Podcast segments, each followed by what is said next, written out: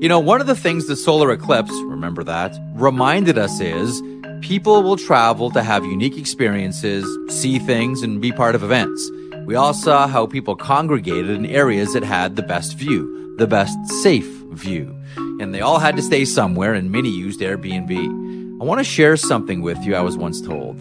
One of the wisest things you can do when you host an Airbnb is find events in your area and let people in that community know that your place is available for out of towners. Many did this with the eclipse. You can do this as well. Your home could be an Airbnb. Seriously. It doesn't have to be your whole place. I mean, it could be. You'd be surprised what people are looking for when they travel. It's simple and it's really, really smart.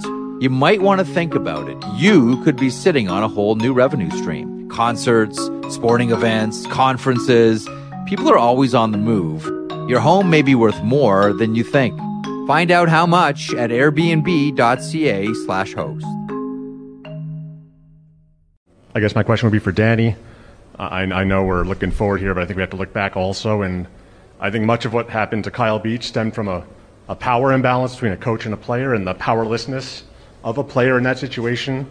So, what are the Blackhawks doing? What have the Blackhawks done? What will the Blackhawks do to empower a player in a similar situation to make sure that doesn't happen again? I'm going to answer the question at the end. I think the report speaks for itself. The people that were involved are no longer here. We're not looking back at 2010. We're looking forward. And we're not going to talk about 2010. We're, I, I know, and I'm not either. And we're not going to talk about what happened. We're moving forward. That is my answer. Now, what's your next question? I can pick up to what we are doing today. And I think No, I don't know. That's none of your business. That's none of your business. What we're going to do today is our business. I don't think it's any of your business. Because I don't think it's any of your business. You don't work for the company. If someone in the company asks that question, we'll answer it. And I think you should get on to the next subject. We're not going to talk about Kyle Beach. We're not going to talk about anything that happened. Now we're moving on. What more do I have to say? You want to keep asking the same question? Do you hear the same answer? Okay, ask the next question. Okay, good. That was Wednesday. And with that, we welcome you to the uh, 32 Thoughts podcast presented by the all new GMC AT4 lineup. Elliotte, that was stunning, shocking, disappointing. I don't know how else to describe it, although there are plenty of adjectives. As you were watching this live, what's going through your mind here, Friedge? You know what I thought, Jeff? What's that? I thought I was watching Succession. Hmm. Do you watch Succession? I have never seen it, but I've heard all about it.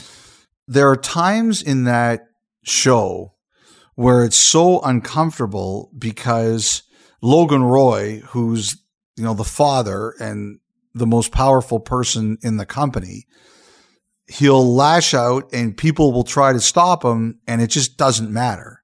He's the most powerful person and everybody is intimidated by him and afraid of his power and what he could do with that power and they don't stop him. Like as you said, I was watching it live and I was shocked because I didn't understand what had happened. I actually thought that maybe somebody off camera that we didn't know who it was had said something that had set off Rocky Wirtz. Because the question that Mark Lazerus asked, I spoke to Kyle Davidson a couple months ago, and he talked about your general manager at this time, interim general manager. One, you're tasked with dealing with the hockey team, but also at a time where you're trying to rebuild the reputation of the franchise. And we started talking about that. And he said, Look, I, I really don't want to go into it because we're going to do a press conference on this in a few months. And I think it's proper that we roll it out in a certain way at that time. So they've been preparing for this for a while. They announced that the event would be held a week before like Jeff, you know what's going on. They're doing dry runs, they're doing rehearsals, they're prepping all the questions. Yeah. Like I'm sure some of those questions were pre-picked, but they had to know that question was coming. To me, that was the most shocking thing about all of it is they had to know that that question was coming. This was the first time that Rocky Wirtz has faced questions since the Kyle Beach Block and Jenner report came out. So, to your point, Rocky must have known, the Blackhawks must have known, whether it was going to be at the town hall, whether it was going to be somewhere down the road. The question was coming. You had months to prepare for it. And to your point about this being, you know, a, a belt high fastball, I mean, this was a tap in. This was a layup. This was an easy one, even by Lazerus's own admission. It was a soft question. Like there's some questions that you throw out to people to give them a shine spot. This was a place where the Blackhawks could have shone. This was a place where Chicago Blackhawks could have said, Mark, thank you. You know, as much as we don't want to look backwards and we want to look forwards, here's what we are going to do to make sure, blah, blah, blah, blah, blah, et cetera, et cetera, et cetera. It was a potentially great moment. But instead, like it almost seemed as if a couple of things to me. One, Rocky Wirtz to me seemed like in his mind, he was an aggrieved party and didn't want to discuss it. Like somehow he was victimized because he had to pay Kyle Beach. And also, you know, I look at Rocky Wirtz and that dynamic between him and his son, Danny. And I said, you know, that's really troubling. As Danny was prepared to say something, Rocky cut him off. His dad cut him off. I want to get to that dynamic here in a sec, Friedge. But one thing I do want to ask you, I'm very curious about. I wonder through all of it, because the TNT panel discussed it and most specifically, not to discredit, you know, anything that any of the other panelists had to say about it, but when Wayne Gretzky Yeah. commented on it the way that he did, and Wayne Gretzky isn't exactly known for having adversarial takes uh, against the NHL, any teams. Like he's a really smart thinker. Like he's Wayne Gretzky, but he's not known for confrontation. He's known for conversation. Like there are only two instances where you know there were moments where you say, okay, this is Wayne Gretzky going off script or demonstrating that he is perturbed at something. One was the Arizona situation where he was owed money by the team. And the other, as frivolous as it may seem now, was in the 94 95 lockout where he grew a goatee. but like, other than that, like, this isn't what Wayne does. I saw that on TNT and I said, if you've got to the point where Wayne Gretzky is commenting on this thing, all of a sudden you have taken this thing and turned the volume knob up to 11 and you've turned the heat up even more on the Chicago Blackhawks. From every point of view, this is just a horrible scenario, horrible situation, what happened to that young man. But I'm sitting here thinking, as a parent, you're sitting there going, my son's 18 years old. He's going to maybe be drafted by that team. I, I want to make sure. Yeah. And I'm sure they do have things in place that are going to protect those kids moving forward. What is the Gretzky effect here? And is there a Gretzky effect? Well, of course there is, for the exact reason you said that Gretzky doesn't weigh in on these things. And, you know, he made a good point about what's the parent of an 18 year old who's being drafted or going to Chicago thinking about that. I, I think it's a very, very fair point. A couple of things from what you said there. First of all, I don't think that Rocky Wirtz sees himself as victimized. What I think is that Rocky Wirtz had decided they were closing the door on this and they were never going to talk about it again and that he's never been challenged. Like you talked about the relationship between Rocky and Danny. You know, Danny Wirtz is the CEO there. Jaime Faulkner is a major voice in the Blackhawks. Some of the things that she's been doing behind the scenes, she's very proud of and trying to modernize the organization in a lot of different ways. He completely neutered them on that stage, he completely neutered them. It's very, very difficult to recover from that in the business world. Very, very difficult.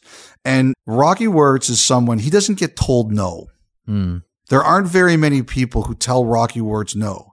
So when he says, I'm not talking about anymore, or we're not talking about anymore, he expects everybody to follow the rules as he lays them down. That's what the issue was for him. I don't think it's because he feels victimized because he said, we're not talking about anymore. The Chicago Blackhawks are his team, the team he owns. Danny Wirtz, Jaime Faulkner, you're not talking about it anymore. No, that's it.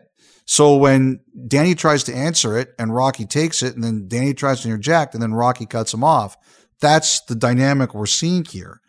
And the thing is, too, is that you sit here and you say, what are the consequences? Well, all of a sudden, like this is an owner who's on the executive committee. This is an owner whose family has been a major power broker through his father and grandfather in the National Hockey League for 90 years. This is a, a problem for the commissioner, the deputy commissioner, not of their own making. And now they always meet with the media on All Star weekend. They're going to do it Friday afternoon. And this is a problem he suddenly has to deal with that A, well, there's never a good time for it, but it's a horrible time because it's right at his All Star game. And B, now he has to deal with this. Okay, I know there's a lot of families who listen to this, or some anyway. I'm going to count to five and then turn it down for five seconds. Five, four, three, two, one. Jeff, what we've got to do is stop having what the fuck moments. And what I mean by that is things that or problems that we create ourselves, right? Like sometimes you just look at a friend of yours or someone you really care about and you're like, WTF, why did you just do that? You didn't need to do that. And that's what I think about here. And so I'm thinking what, what I would do if I was in the commissioner's shoes. And what you need to do is say, we're stopping this now. And I know it's hard because the Wirtzes are really powerful, but there's got to be something whether it's whether he steps down or whether he's suspended from the day-to-day operations or at the very least he's off the executive committee because he's one of the 10 most powerful owners and you've got to say hey everyone we're putting an end to this this one didn't need to happen and everything we do is under a microscope and people are looking for problems to rip us we're taking it out we're saying to ourselves we're not giving anyone else any ammunition any fire and that's what I'd be looking at if I was the commissioner. You know, there was something that happened in that press conference. One of the things that Jaime Faulkner announced was before this all happened is they said our season ticket holders are telling us they don't want to buy preseason games. Now that's one of the ways that season ticket holders in a lot of markets get gouged. Yeah. You have to buy the preseason. But she comes out and she says, We're not going to force you to buy preseason games anymore. Like to me, when you're trying to rebuild something with your fans, that's a home run. As a matter of fact, someone texted me later and say it's the number one complaint teams get about their season tickets. Mm. Why do we have to buy preseason games? So that's a little gesture that your fans are going to appreciate. And all of a sudden, that's blown to smithereens. It is absolutely blown to smithereens. We got to stop doing that. Really quickly, just so our listeners can understand that may not understand that dynamic. Players aren't paid in the preseason. That's why that is so significant for NHL teams. That is all direct revenue. Their checks don't start until the season begins. To the point about gouging or cash grab, to Elliotte's point, that's normally what people point to and say, you know what? There's an issue. And I'm with you. That's a significant one. Because it's interesting because what we're talking about here is, you know, building this sort of bridge of trust once again between the organization and its fan base. And I think eventually Mark Lazerus will have his question answered. You know, Danny Wirtz tried to answer it. I believe both um, Danny Wirtz and Jaime Faulkner both approached Mark Lazerus and Philip Thompson from the Tribune uh, to say, you know, we will be discussing this, you know, approached him privately and, and almost quietly about it. But my question is, how can that announcement have any credibility after we've seen what Rocky Wirtz has done. Like once you've had that type of performance and that vitriol, you know, reaffirming a lot of stereotypes about how people feel about those that are in charge of certain NHL teams, specifically the Chicago Blackhawks throughout this entire Kyle Beach saga. How can any announcement have any credibility? I look at this as if this is now a crisis of credibility no matter what Danny Wirtz and Jaime Faulkner and the entire organization put out there because we've already seen this from Rocky. We've already seen this from Rocky. This is the whole thing. Like, Jeff, the, this was their press conference, as I said earlier, to set up their recovery, to explain their recovery. So, what are you going to do? Have another press conference to explain how you're going to recover from that press conference? Mm-hmm sometimes in the media, we sometimes forget how the business world works. And so I called a friend of mine who's in business and I said, you know, what did you think watching that? And he said that if that happened in a meeting, it would be very difficult for the other people in that meeting who were silenced by him to recover. And that's the challenge here now for the Blackhawks is like, I think Rocky Wirtz wanted Danny Wirtz and Jaime Faulkner to be the faces of his team. They're both heavily involved in the organization. You know, now he's damaged that. You know, one of the things that I was talking about with people today is are they now going to look at this and say, we have to go outside of the organization and get someone else now? Are they going to have no choice but to say, Hmm. we need a new person? I can't give you an answer. I don't want to be glib and It's flippant and quick. quick. You It's know, like it's too quick. The nerves are right there on the skin. I can't. I don't know. I don't know what they do. All I know is going to the office on Thursday morning must have been awful. Logging in on Thursday morning as you're someone working for the Chicago Blackhawks after that demonstration on Wednesday. I think there are a lot of people in that organization that probably have a lot of misgivings about being there right now. Jobs are hard to come by. I get it. And I'm talking from the back seat. But you're right. Like that's tough for those people to recover. And I'm just thinking about everybody else in the organization watching that too, mm-hmm. who's saying to themselves, do I really want to be part of this? Do I really want to be part of this organization after that? And I'm not saying that there should be oh mass resignation. No, no, jobs are hard, man. Like it's People have to do what they think is right for them and their families. they have to do what's right for them and their families. But you know what it does though, Elliotte? It chips away at any type of loyalty you have to your company.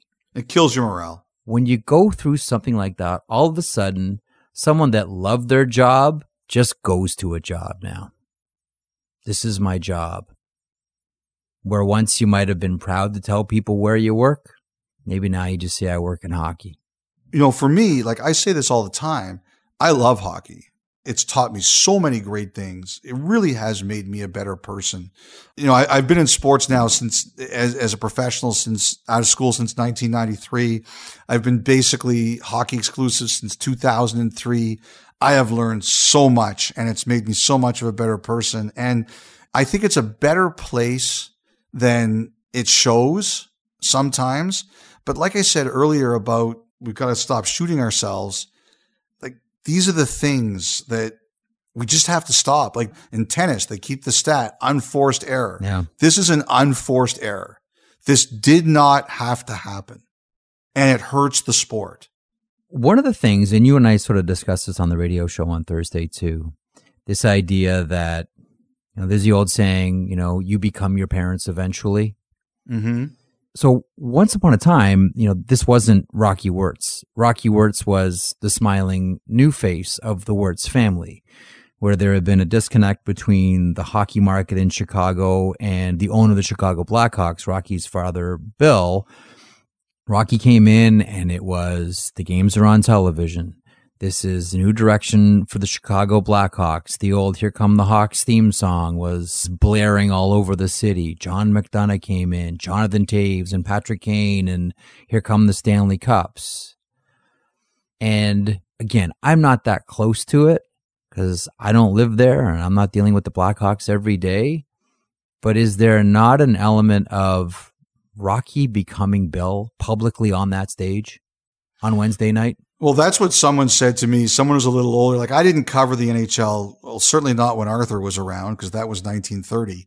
But I wasn't around when Bill was around. But they said, you know, he ran the NHL basically. He was never, what did they call it back then? The president, John Ziegler. John Ziegler was the president. Yeah. Yeah. Gary was the first commissioner. They never called it the commissioner, but Bill Wirtz was the power broker. And people said that's what it was like with him.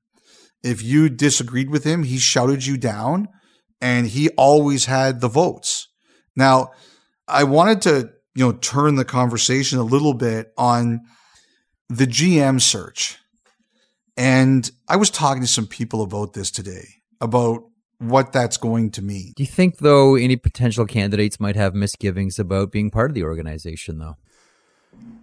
I wouldn't say the GM search is tainted or anything like that, Jeff, but Kyle Davidson interviewed this week. I think it was on Tuesday, and they're going to begin opening it up to external interviews. And one of the things I'm hearing is that there's a question now of does this mean that they need to bring in a more experienced person? Like if you're only thinking of hiring a GM, let's just say, for example, that Kyle Davidson's your choice and he's your GM. Now the question becomes do you need someone above him to manage up?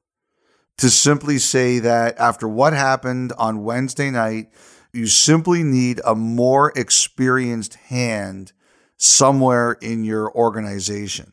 Now, Ed Olczyk was on the stage that night. I have a feeling that his name again, and he's on the advisory committee. He was added there with Marian Hossa and Patrick Sharp. And someone called me and said they wouldn't be surprised if his name is brought up again. I don't know if it's going to be the GM or another role there simply to manage up. And one of the names that came out, and Darren Dreger reported it, was Peter Chiarelli. Now, I know that people have a visceral reaction to Chiarelli because of, you know, the way it finished in Edmonton. But here's why I think that that kind of name is going to get traction here. Number one, the league likes Peter Chiarelli. He's been around. He's a lawyer in addition to a guy who played hockey. He's a lawyer. He's been an executive a long time. Uh, whether you agree or don't agree with his hockey moves, he's he's a stable person. You know, I could see the NHL saying after what happened on Wednesday night, you need someone who's older, has some experience. Yes, you've got to make sure you have a good hockey staff around him and he's learned the lessons from example what happened with him in Edmonton. But I do think Jeff, you're going to see a push here to say we need experience. Yeah. Because of the way this happened and the way that things unfolded there, you're going to need somebody who's been around. You know, I do think that Chicago wants to interview some new, fresh, younger people. And I think that that's a good thing in general. But I think the pressure is going to be on for people who've been around a while because of the way this unfolded. Because you can't afford any more mistakes. And mm. Has been around a long time. Chiarelli's been around a long time. You can think of other people who've been around a long time. And if Danny Wirtz feels so strongly about Kyle Davidson, hire him and give him a position of authority and allow him to continue to grow and learn. Like to me, that's a no brainer. And I do think the Blackhawks are in cost cutting mode here, like a lot of teams are, which is part of this. But after what happened the other night, I think there's going to be a big push for experienced people in and around there because you can't afford any more mistakes from a PR point of view. It's going to be interesting to me to see if this does change the course because I think Chicago had their names, and I think some of them, like Davidson, were younger and fresher and newer. And I think the push is going to be on to say, hang on a sec. You guys have proven that you might not be able to handle that. So we'll see where it goes.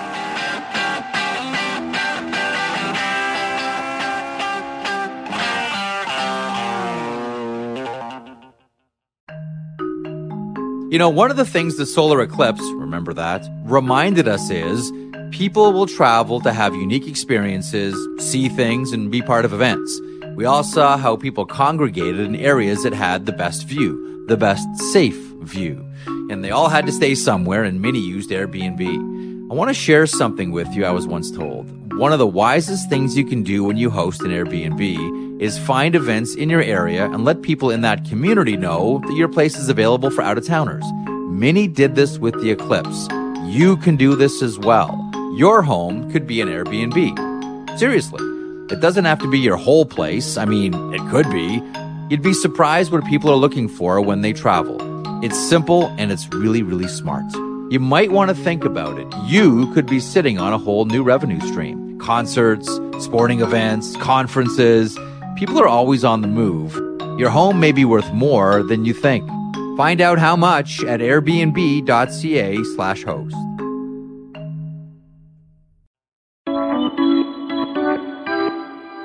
So, Elliotte, Thursday was made official by the Anaheim Ducks. Pat Verbeek is the new general manager. And as you reported, mystery candidate number two was Jason Botterill of the uh, Seattle Kraken. Verbeek didn't surprise you, correct? No, I I heard it was trending that direction on the weekend. I think when we did the 32 Thoughts hockey night version, I was told it was trending in that way. It seemed to be the most likely outcome. And, you know, I'll say this one of the things that kind of happens, Jeff, is that it's like our grandparents, right?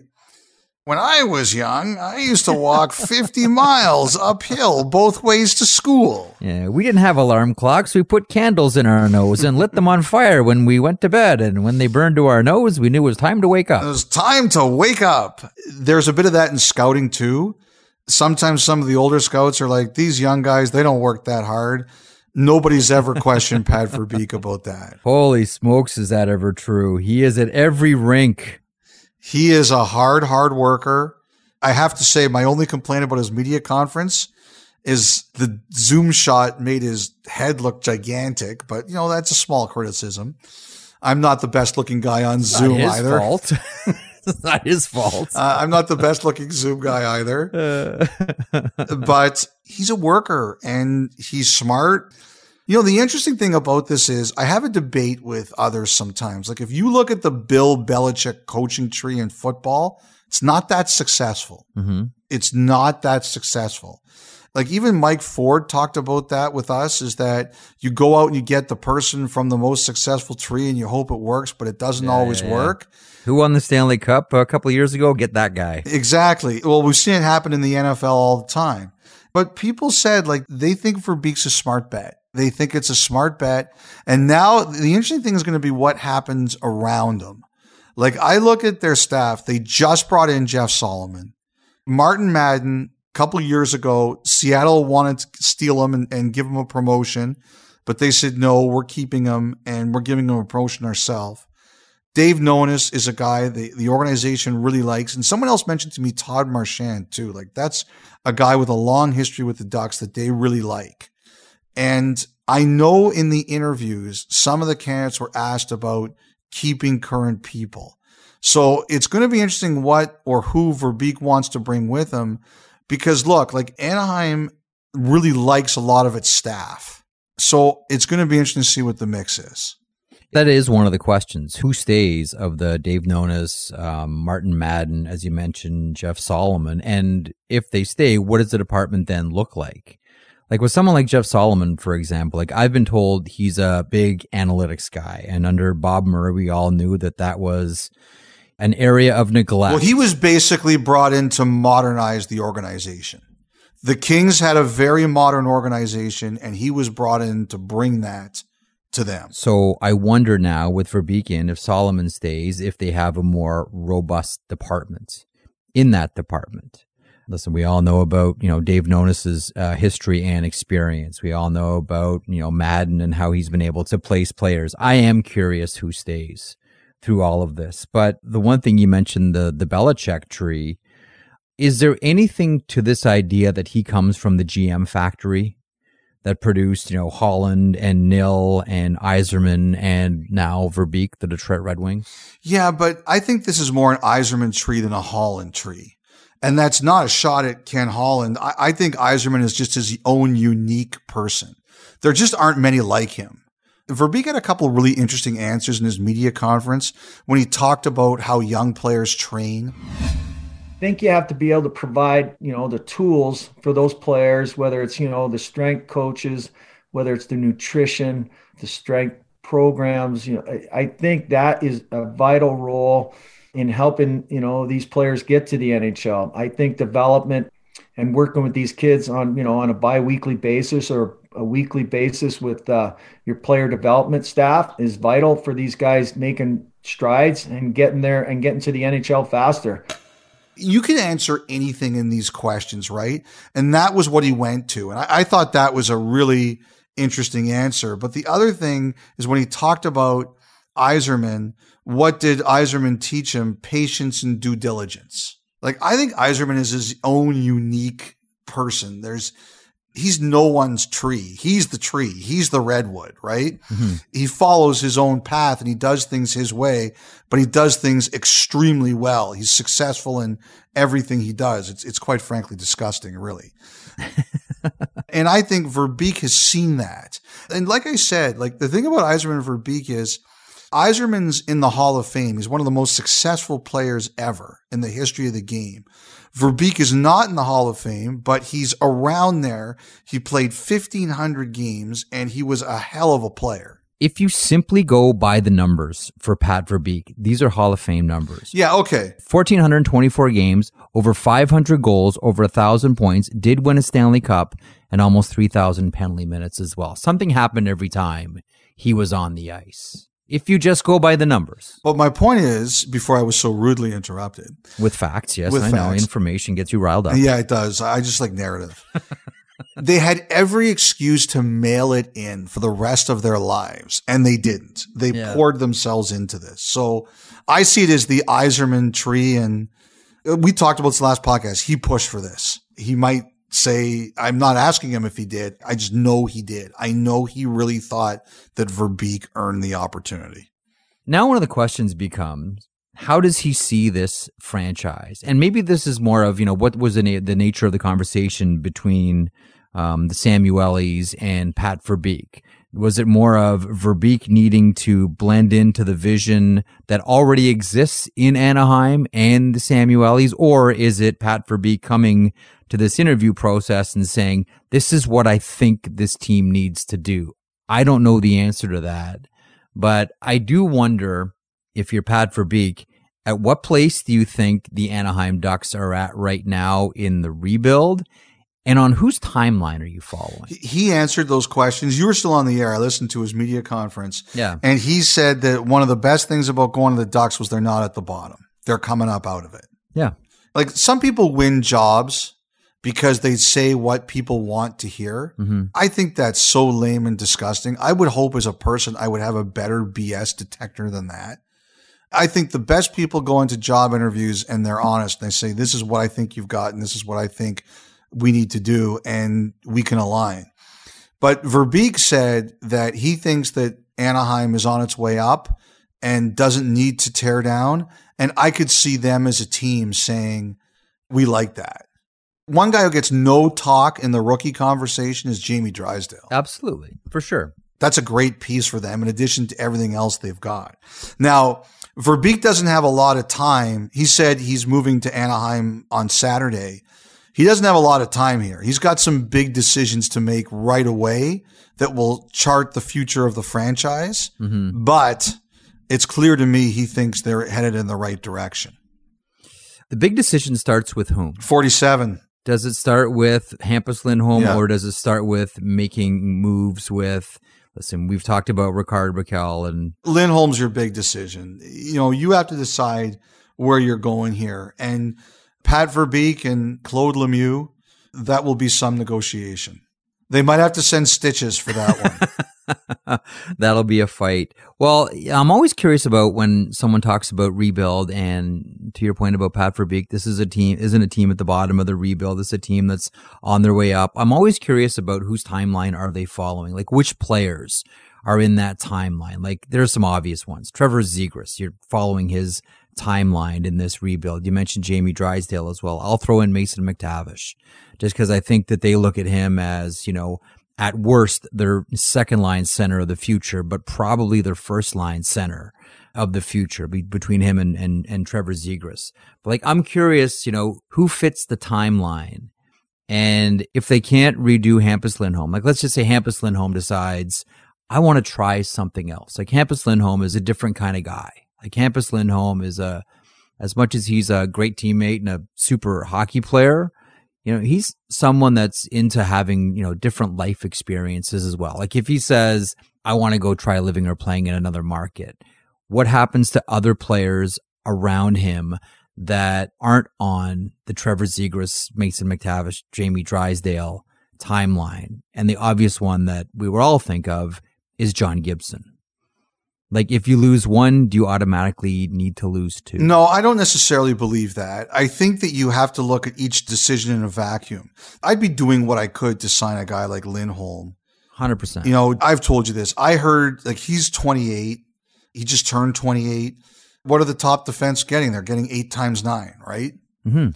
So I'm sure Claude Lemieux, he's no dummy. He's pointing to Darnell Nurse. He's pointing to Seth Jones. He's, he's, yeah, you know, here we are.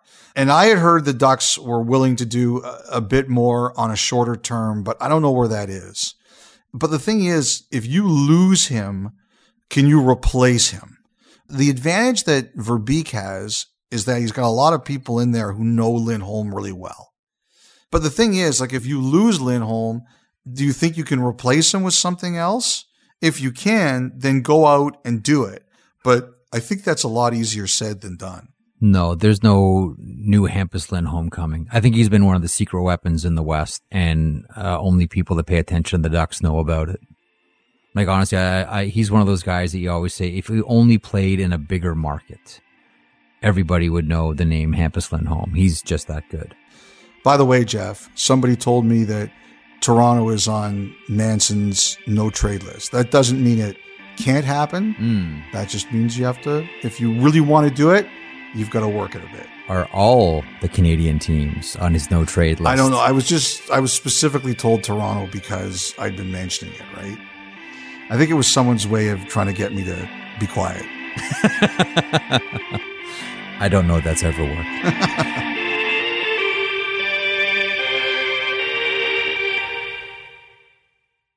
Ah, Elliotte, yet another start to another week. Now, other than the 32 Thoughts podcast, there's eh, not much else really to look forward to. Jeff, you are forgetting about Montana's daily deals. Their chicken wings are double dusted in house, cooked to a golden crispy finish, and they're half price on Mondays. Uh, half price? half price every Monday and sauced however you like them. Well, then, head on down to Montana's Barbecue and Bar for half price wings every Monday. The only other thing exciting about Mondays. Some conditions apply. Visit montanas.ca for details. You know, one of the things the solar eclipse, remember that, reminded us is people will travel to have unique experiences, see things, and be part of events.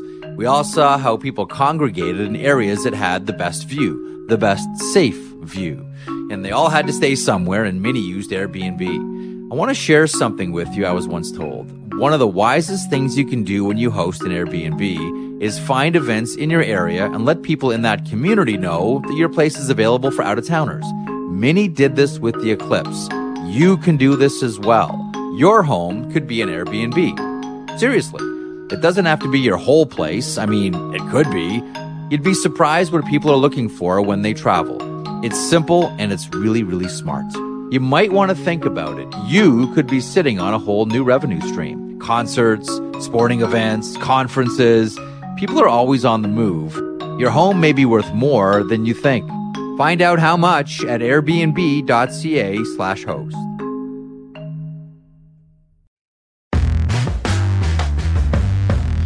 Elliotte, I want to ask you about some of the general managers you talked to for 32 Thoughts the blog. David Poile, Rob Blake, and Bill Guerin. We'll start with Nashville. And David Poile is someone that's been around a long time. What's the stat? The winningest GM in uh, in NHL history. Yep. What did you take away from your conversation with David Poile? I think that uh, the number one thing we kind of laughed about was that they lead the league in fighting majors, and he didn't really expect that. But he thinks it's a reason that their team has improved this year. Like, look, like he admitted he made decisions last year that were not popular decisions. They weren't popular among the roster. They weren't popular among the fans. Arvidsson. Ellis too. Yeah. But he said we got stale. You know, we were out of our window. We were in our window. We were out of our window. And, you know, we have to do better. I don't know if they expected themselves to be where they are this year. Like, I think they're going to make the playoffs. I think those top four Central Division teams are going to make the playoffs. And what a nasty playoffs that's going to be Colorado, Minnesota, St. Louis, and Nashville. Knife fight, knife fight, knife fight. They had to do something, and their best players have been great. Saros has been great. Josi has been great. Forsberg has been great. Duchene has been great. Johansen's been great. Although, you know, there are people who said to me, 16 and a half minutes a game when you're making 8 million, you can't want that. Uh, my point is, look, like, you got to do what you do to make it work. Their best players have been their best players, but they've been rejuvenated by what's happening underneath them. Mm-hmm. And guys like Jeannot and Alexander Carrier, like those are the kinds of players that have stepped in for them that they weren't expecting. You know, Granlund's been great. That's a guy who says gets no credit. Mm-hmm. I don't know what they expected. I didn't think they'd be that good, but I think they're better than we all thought. You know who doesn't get enough credit there? Who? John Hynes doesn't get enough credit. Done a very good job.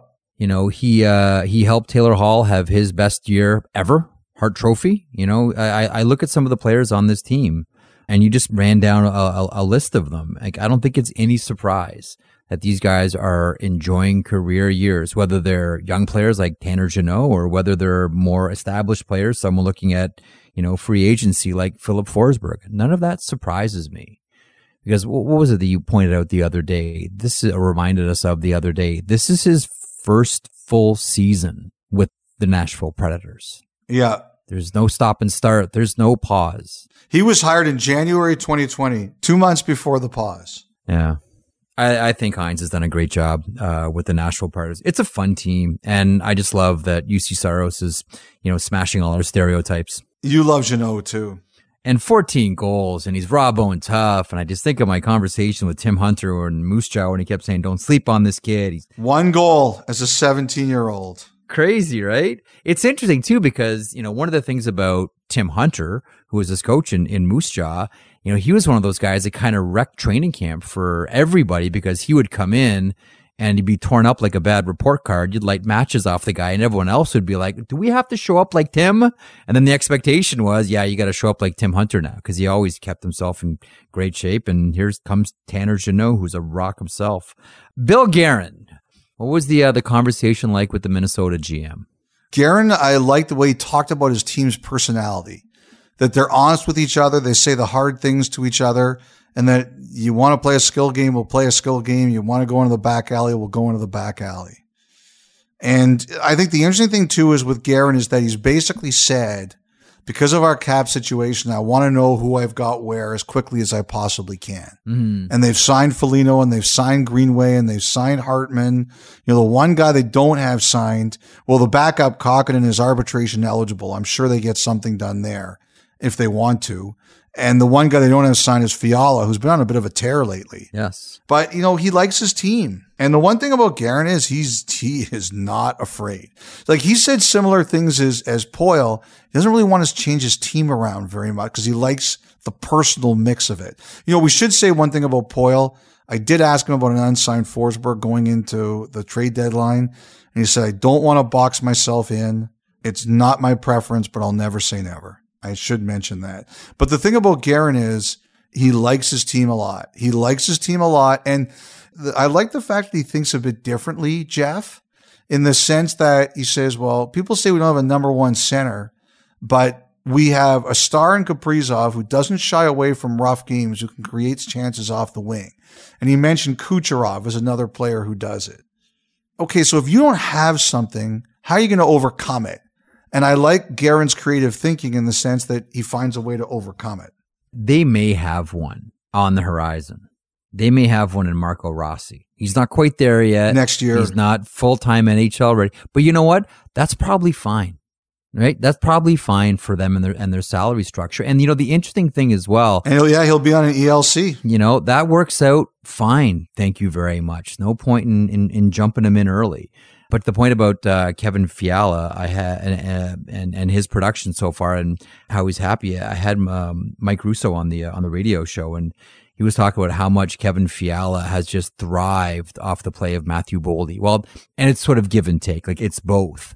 But that combination has been fantastic for Minnesota. Like they've got three really solid lines here. And that second line, you know, you you you mentioned Foligno and Joel Eriksson Ek is in the middle and Jordan Greenway. Like there's two stealthy Selke candidates there in Foligno and Eriksson Ek. I'm with you, Friedge. They're good. I know there's cap hell coming up, but that's a really good team.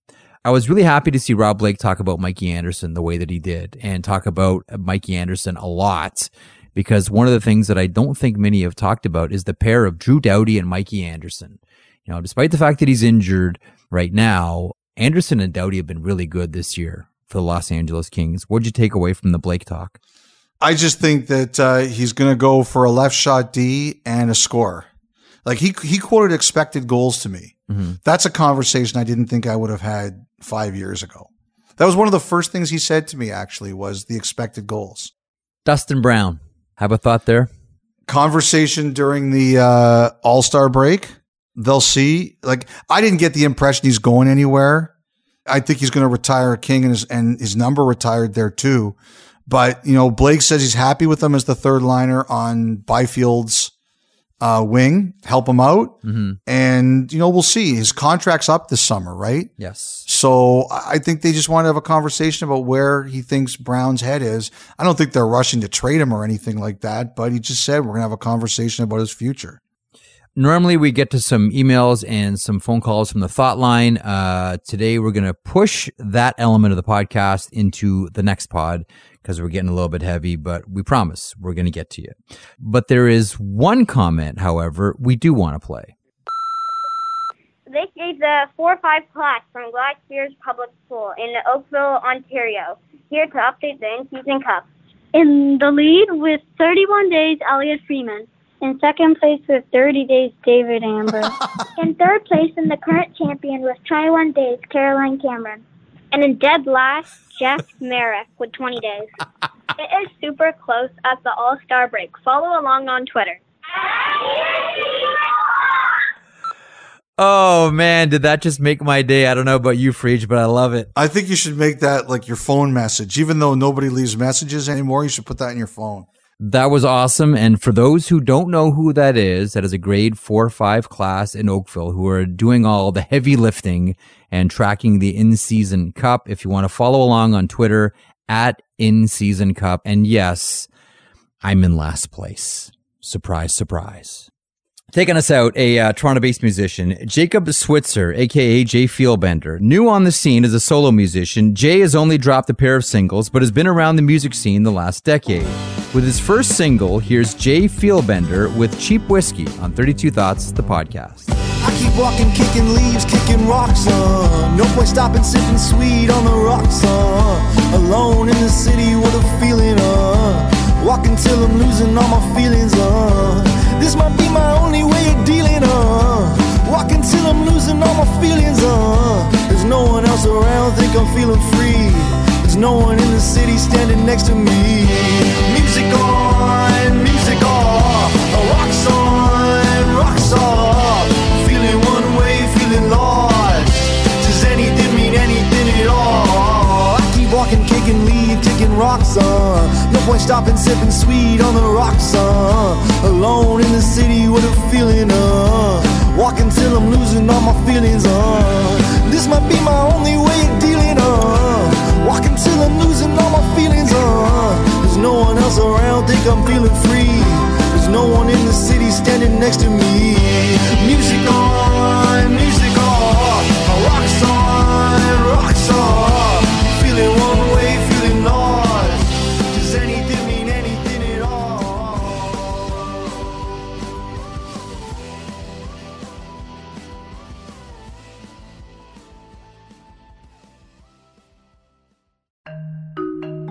You know, one of the things the solar eclipse, remember that, reminded us is people will travel to have unique experiences, see things, and be part of events. We all saw how people congregated in areas that had the best view, the best safe view. And they all had to stay somewhere, and many used Airbnb. I want to share something with you I was once told. One of the wisest things you can do when you host an Airbnb is find events in your area and let people in that community know that your place is available for out of towners. Many did this with the eclipse. You can do this as well. Your home could be an Airbnb. Seriously, it doesn't have to be your whole place. I mean, it could be. You'd be surprised what people are looking for when they travel. It's simple and it's really, really smart. You might want to think about it. You could be sitting on a whole new revenue stream. Concerts, sporting events, conferences. People are always on the move. Your home may be worth more than you think. Find out how much at airbnb.ca/slash host.